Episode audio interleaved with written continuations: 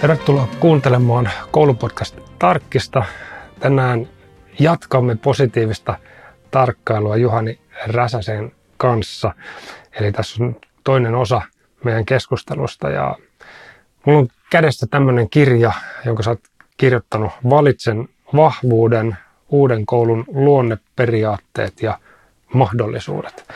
Ja, ja me puhuttiin aikaisemmassa edellisessä jaksossa noista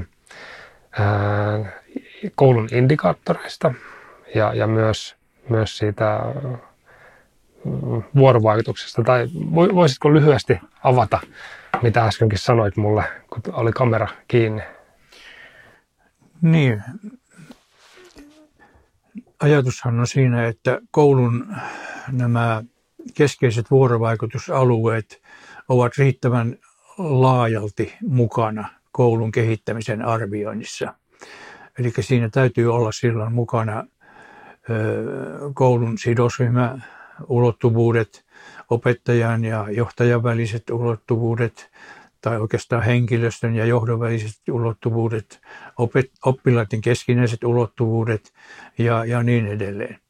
Ja se keskeinen ajatus on siinä, että vuorovaikutus on itse asiassa, onnistunut vuorovaikutus on koulun arvon mitta.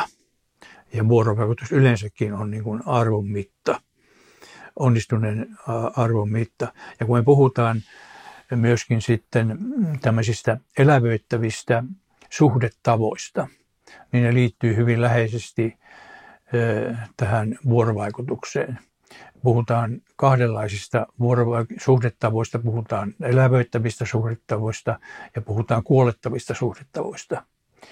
Ja nämä elävöittävät suhdetavat pitäisi oikeastaan kaikkiin näihin vuorovaikutusulottuvuuksiin saada niin kuin syvällisesti mm, sijoitettua.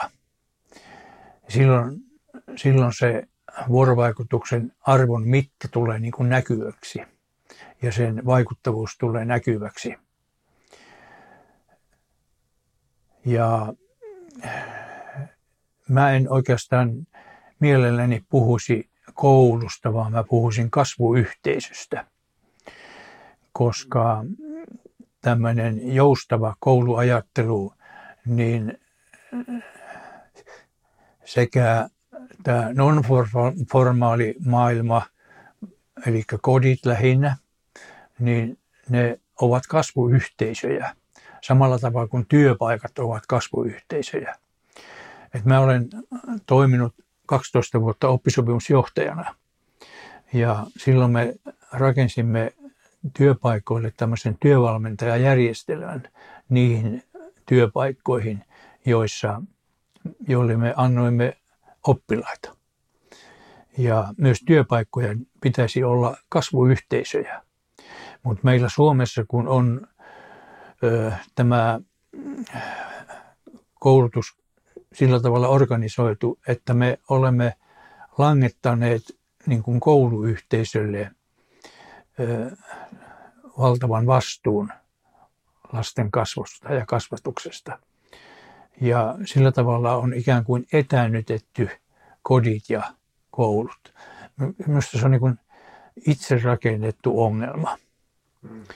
Että meidän oppimisen järjestelmä pitäisi laventaa niin, että näitä kasvuyhteisöjä muodostuisi, tai se kasvuyhteisöajattelu muodostuisi sillä tavalla, että, että se kattaisi niin kuin laajasti koko, koko tuota, sen kasvun alustan.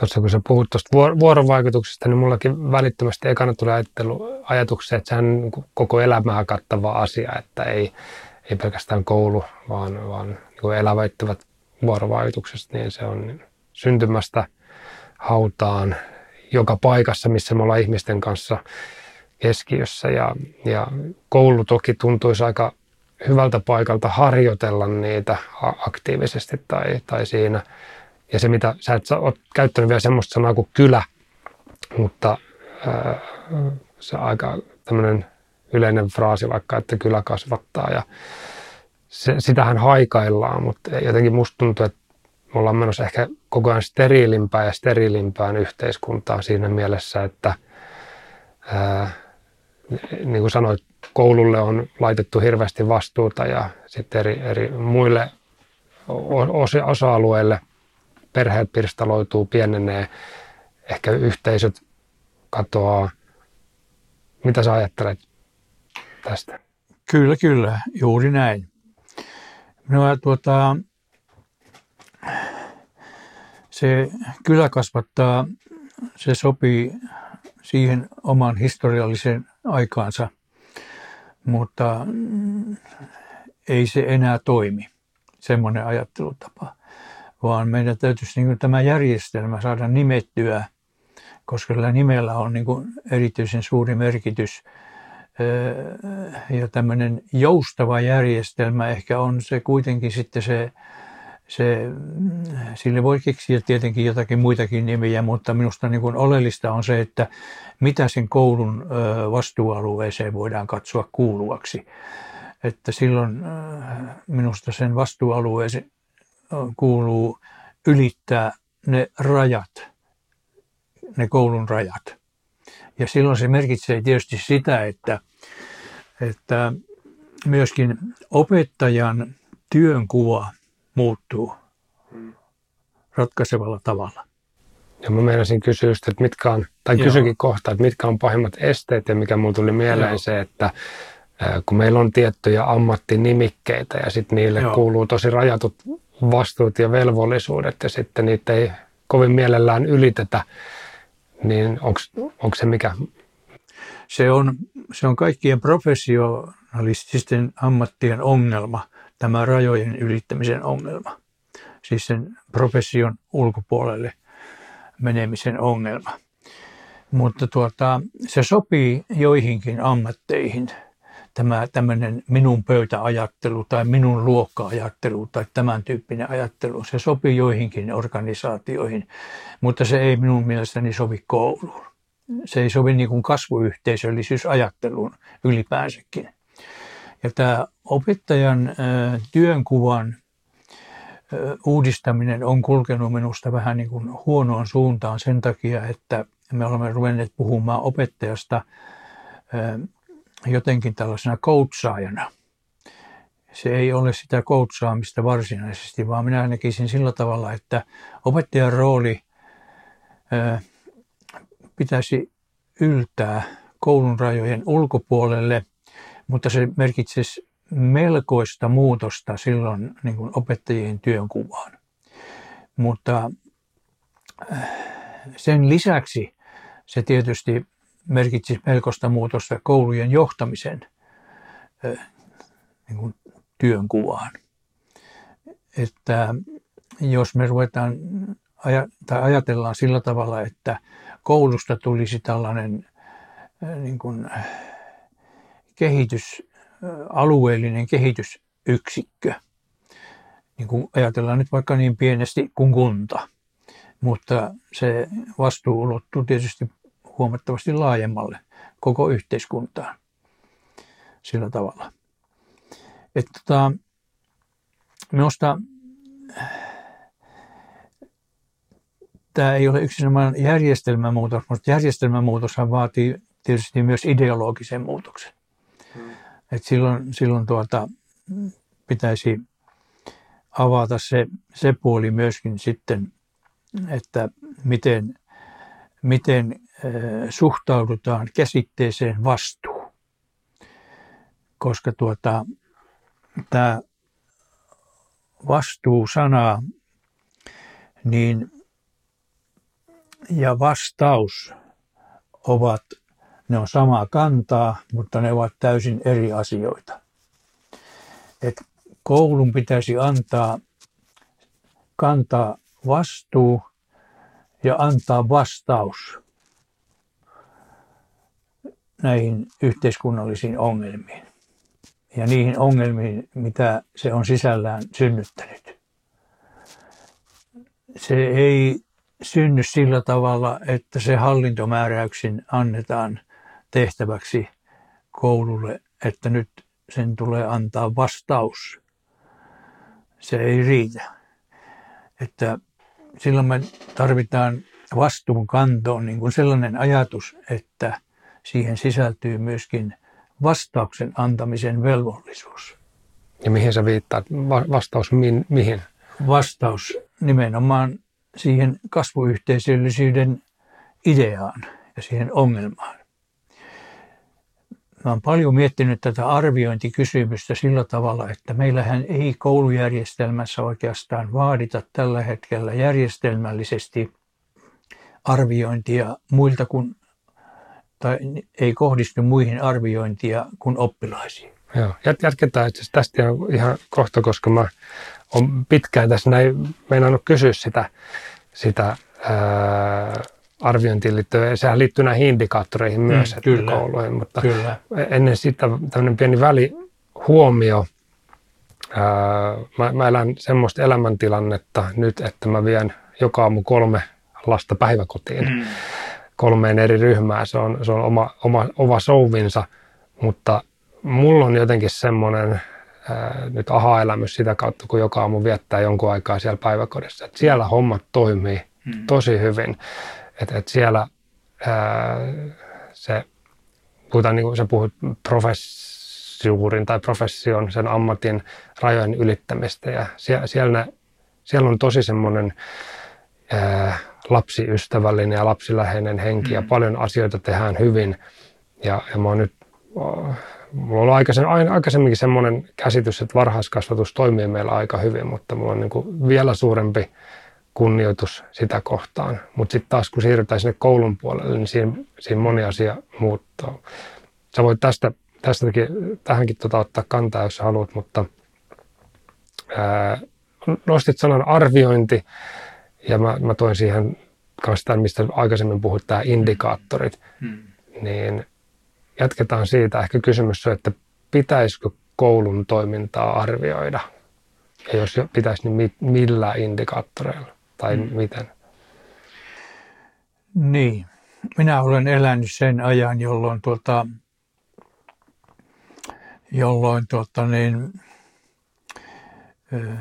elettiin vielä tätä kyläkasvattaa ja silloin, silloin koulun, koulua arvioi itse asiassa koko kylä, mitä se saa niin kuin aikaan. Siellä siellä tuota, katsottiin myös opettajia sillä silmällä, että mitä ne niin kuin saa siinä koko kylässä aikaan. Mm. Mutta nykyisin tällaista katsontokantaa ei kouluun kohdistu. Että mitä se koulu saa itse asiassa niin kuin koko kylässä aikaan tai kaupungissa aikaan tai kaupungin osassa aikaan. Ja äh, sen takia meillä on luotettu hyvin vahvasti äh, niin kuin opettajien korkeaan koulutustasoon. Ja kuitenkin Suomi on tässä suhteessa poikkeuksellinen maa maailmassa, jossa opettajien toimintaa ei itse asiassa arvioi kukaan. Hmm, kyllä. Joo.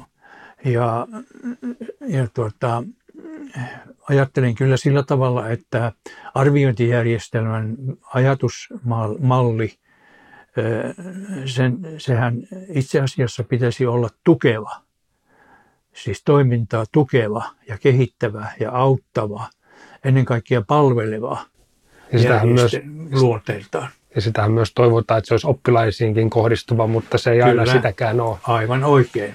Et meillä on niin kuin menty takapakkia minun mielestä arviointiajattelussa. että sitä on sirpaloitu ja sirpaloitu nyt niin kuin oppiainekohtaisestikin entistä enemmän, kun pitäisi pyrkiä kuitenkin tällaiseen laajaan käsitykseen siitä, mitä oppiminen voisi olla.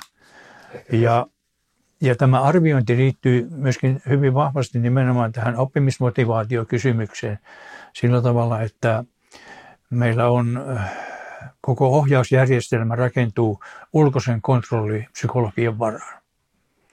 Ja tämä ulkoinen kontrollipsykologia on juuri sellainen ongelma, joka, joka sammuttaa sisäisen motivaation pyrkimykset. Ja sen takia mä haluan puhua tästä tarveperusteisesta lähtökohdasta oppimisessa. Ja jos ajatellaan, niin tämä minun viimeinen kirjani rakentuu itse asiassa hyvin keskeisesti tälle ajattelulle. Joo, ja nyt sulla on tosiaan kädessä tämä Joo. koulun laadun teoria ja käytäntö koulu inhimillisenä organisaationa. Aivan oikein. että meillä kouluun kohdistuu samanlainen arviointiajattelu kuin mitä kohdistuu teollisiin organisaatioihin, siis mekaanisiin organisaatioihin. Ja sehän ei istu ollenkaan silloin, kun kysymys on inhimillisestä kasvusta ja kasvatuksesta, jossa kohteena on elävä organismi. Ja sen takia meidän koko koulun ajattelu pitäisi pohjata tällaiseen inhimilliseen niin kuin rakenteeseen ja ideaan. Ja sen takia tämä kirja on kirjoitettu. Tämä on kirjoitettu hyvin pitkälle niin kuin valinnan teorian ja todellisuusterapian äh, viitekehyksen kautta, joka on itse asiassa aika lailla uutta koko tämmöisessä kasvuajattelussa.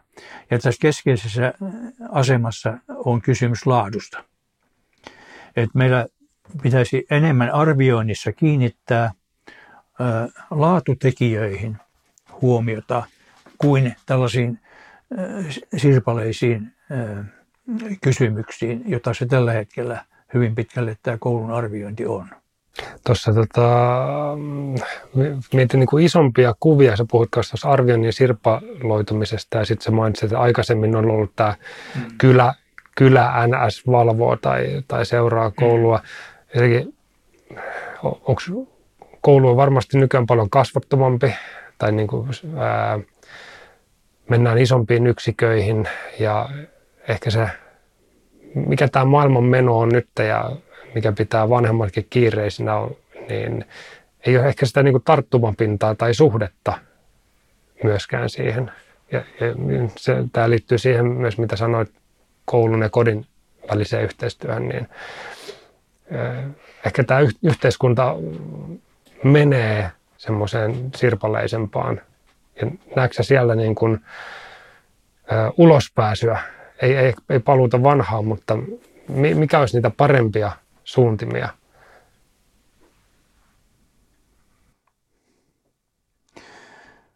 Ei ole olemassa oikeastaan yksittäistä asiaa tai ilmiötä, jota lähdettäisiin kehittämään. Tämä on iso koulutuspoliittinen kysymys. Ja silloin äh, se lähestymistapa täytyy olla toinen. Mä olen ammattikasvatushallituksessa 14 vuotta ja vastasin keskiasteen koulun uudistuksen tiedotuksesta. Ja silloin kyllä jouduin havaitsemaan sen, että esimerkiksi me laadimme tämmöiset ammattialakohtaiset oppaat. Ja silloin ajatus oli se, että tällaisista työammateista, joita sanottiin olevan noin 6500, niin niistä pyrittiin eroon ja puhuttiin laaja-alaisista ammateista – ja niitä sitten tässä keskiasteen uudistuksessa aikaan saatiin niin, että ammattien lukumäärä kasvoi tai väheni noin kahteen ja puoleen sataan. Ja samalla tavalla laaja-alaistettiin sitten myöskin näitä erilaisia niin kuin organisoitumismuotoja, opettajien tehtäviä – ja äh, hyvin laajasti se kosketti sitten koko ammatillista koulutusta. No nythän me ollaan menty taaksepäin. Mentiin rajusti taaksepäin. Entistä enemmän korostetaan missä osaamisen käsitettä, joka on minusta todella siis niin kuin koulua haavoittava käsite. Niin puhutaan osaamisen tunnistamisesta. Osaamisen ja... tunni, niin osaamisen tunnistamisesta ja, ja, se, ja se osaamishokeminen, jota tällä hetkellä kuulee niin kuin joka paikasta. Että pitää osata, osata, osata. Mutta siitä puuttuu kokonaan niin kuin se kasvun ulottuvuus ihmisenä. Eihän se ole kuin pieni osa siitä koko ihmisenä olemisen tavasta. Tämä osaaminen, se on, se on, se on suorastaan niin kuin käyttäisin sanoa, että se on se on tuhoava ajatus. Mä keskustelin tästä eräänkin ammattikouluopettajien opettajan kanssa. Ja hän sanoi, että kun tämä osaamisen käsite tuotiin ammatilliseen oppilaitokseen tai niin kuin nostettiin tämmöiseen pyhitettyyn asemaan tämä käsite, niin sillä tuhottiin itse asiassa ammatillisen kasvun perustat. Niin kuin ihmisenä ja, ja, ja, ja, ja tota, tällaisena, tällaisena sivistyneenä ammatillisena ihmisenä. Tällä yhdellä käsitteellä. Ja sitähän nyt hoitaa joka paikassa. Ja, ja musta tuntuu, mitä on, on edelleen on niin arviointityön parissa, niin se voimistuu tai se edelleen etsitään keinoja, että miten sitä pystytään vielä paremmin ottamaan niin kuin osaamista. Aivan oikein. Aivan oikein. Se on totta. Ja se pitäisi puhkasta se, että sillä on ideologinen perusta. Se rakentuu tälle markkinatalousajattelulle ja keskinäiselle kilpailulle. Ja keskinäinen kilpailu on kasvatuksen tuho. Sä oot pari kertaa sanonut tu- tuhoava. Mikä on sun ajatusmaailman arvioinnista? Niin kuin jos puhutaan, miten arviointia toteutetaan tai, ää, tai miten se näyttäytyy koulussa tällä hetkellä, niin... No mä puhun siitä sen takia tällä tavalla, että se on osa tätä ulkoisen kontrollin järjestelmää. Ja silloin kun se on osa ulkoisen kontrollin järjestelmää, niin sen vaikuttavuus sisäiseen motivaatioon on tuhoavaa. Sen pitäisi niin kuin perustaltaan sisäinen motivaatio rakentuu ihmisen tarpeille ja tarvejärjestelmälle. Se ei rakennu ulkoiseen kontrolliin. Ja kun meillä on semmoinen uskomus, että tällä ulkoisen kontrollin keinojen, keinoja käännyttämällä me saamme synnytettyä niin kuin toivo, toivo, toivotun tuloksen. Ja kun se ei nyt sitten vaan kerta kaikkiaan näin tapahdu, se synnyttää jatkuvasti lisää ongelmia koulujen sisäiseen toimintaan ja kaikkien kasvuyhteisöjen toimintaan. Sillä ulkoisella kontrollilla ei ole vastausta näihin äh, ongelmiin, jotka ovat sen itse synnyttämiä. Mikä, mikä nykyisessä arviointikulttuurissa tai toimintamallissa on se isoin ongelma ja mi, mitä pitäisi tehdä toisin? Tai mikä olisi parempi malli? Minusta arvioinnin lähtökohdaksi pitäisi niin kuin oppimisen prosessit rakentaa niin, että niissä olisi matkan varrella tällainen laadun, arvio, laadun arviointiin liittyvä tulos. Siis laatu on itse asiassa käsitteenä hyvin laaja-alainen ja se on voimakas. Jos me ajatellaan esimerkiksi japanilaista ää, kulttuuria, niin siellä laatu kulkee ykkösenä kaikessa toiminnassa, myöskin kouluissa. Siellä on kehitetty muun muassa kaikille kouluille tämmöinen ikikai-ajattelutapa. En tiedä, tunnetko sitä? Tunnen. Joo. Joka, jolla tuota, niin kuin arvioidaan tätä, että, että sillä, sillä nostetaan niin kuin, tämmöinen merkityksellisyys, tarkoituksellisuus niin kuin toiminnan ytimeen ja että se laatu on se keskeinen mittari.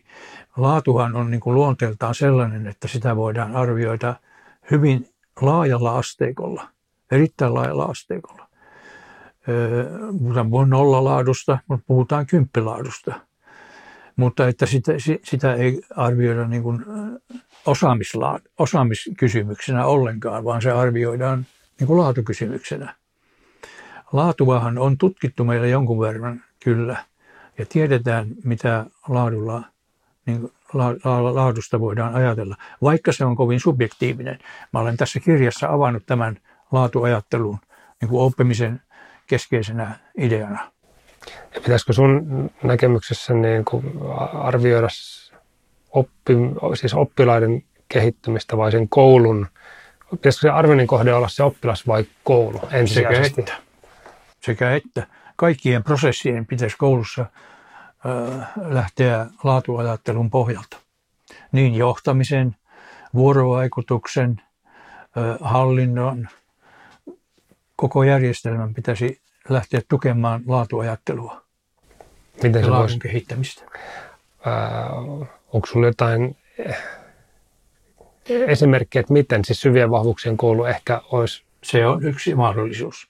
Ja esimerkiksi nuo indikaattorit voidaan ihan hyvin kytkiä laatuun ja siihen, miten koulu toimii näillä kaikilla vuorovaikutusalueillaan.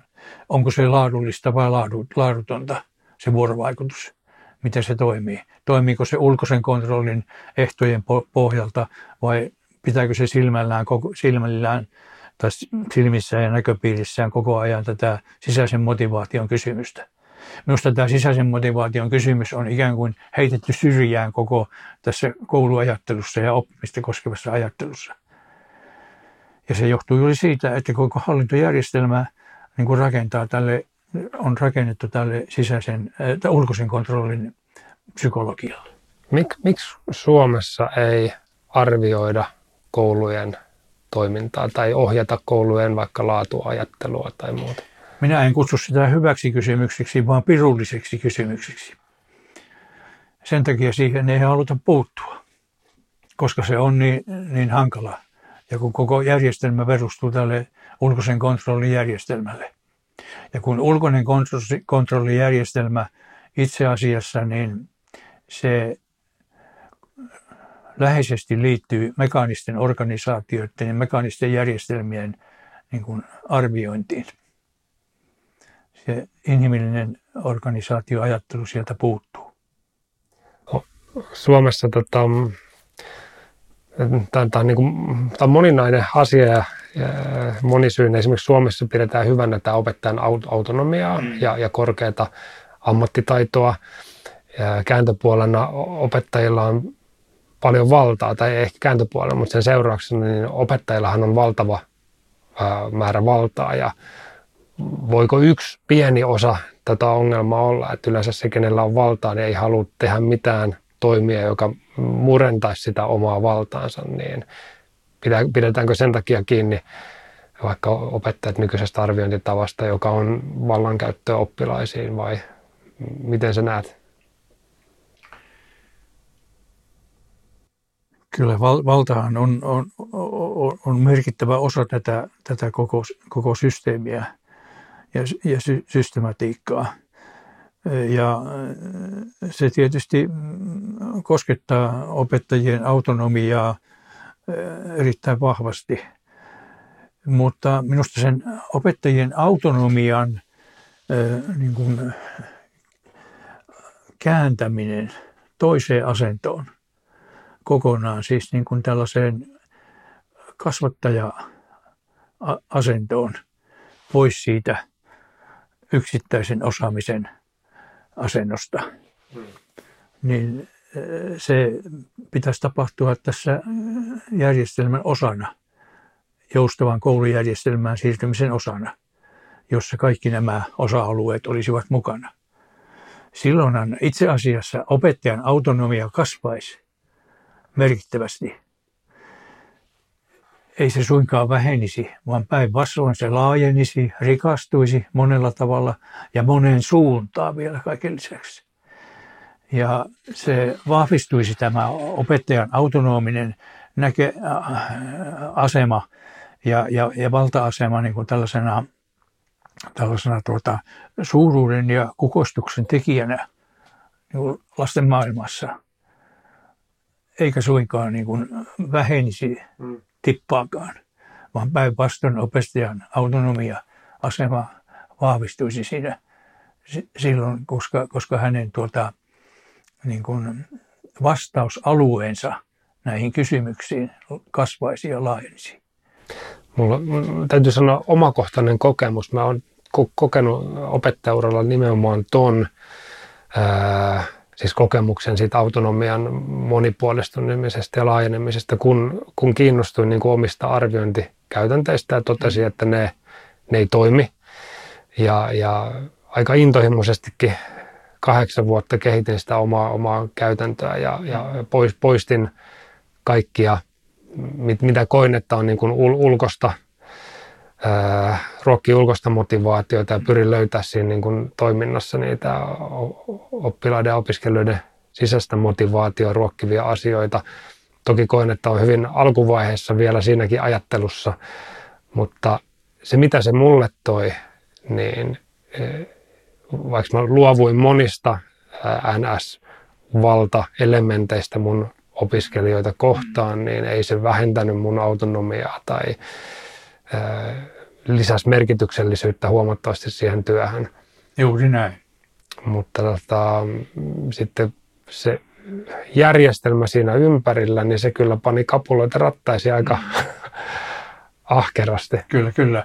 Ja silloin tietysti niin kuin tuota, jos tämä opettajan autonominen valta laajenisi ja rikastuisi monen suuntaan ja, ja laajemmalle, niin, niin tuota, moni asia helpottuisi, helpottuisi sitten myöskin heidän työssään. Ja tämä jaksamisongelma, niin, niin tuota, sehän liittyy oikeastaan, tämä jaks, opettajien jaksamisongelma liittyy siihen, että, tuota, että minkälaisella orientaatiolla he koulussa työskentelevät jos se työskentely on, tämmöisellä lyhyellä orientaatiolla selviytymistä päivästä toiseen, niin palahan sinne loppuun kuka tahansa. Kun tämä kasvuajattelu pitäisi olla nyt vähintään siis niin kuin koko lukukauden mittainen, hmm.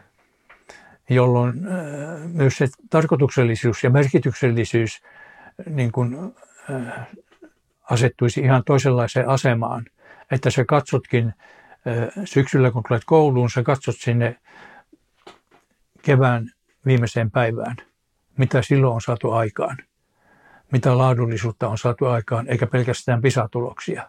Hmm.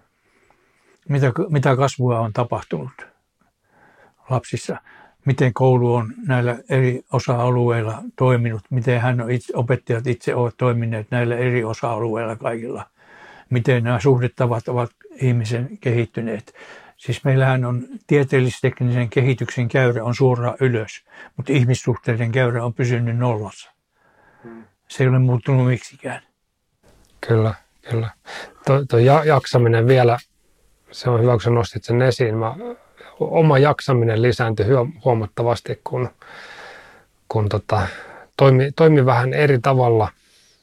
Ää, mutta tota, mulla on vielä monta kysymystä – ää, mitä mä haluan kysyä. Ja mä katson taas, kuinka paljon tätä jaksoa on mennyt, niin tästä tuli näköjään trilogia. Eli jos, jos sopii, niin, niin tota, haastattele vielä yhden jakson verran sua. Joo, kiitos itse asiassa siitä, että vahvistit tämän opettajan autonomia-kysymyksen rikastuksen, rikastumisen omassa työssäsi.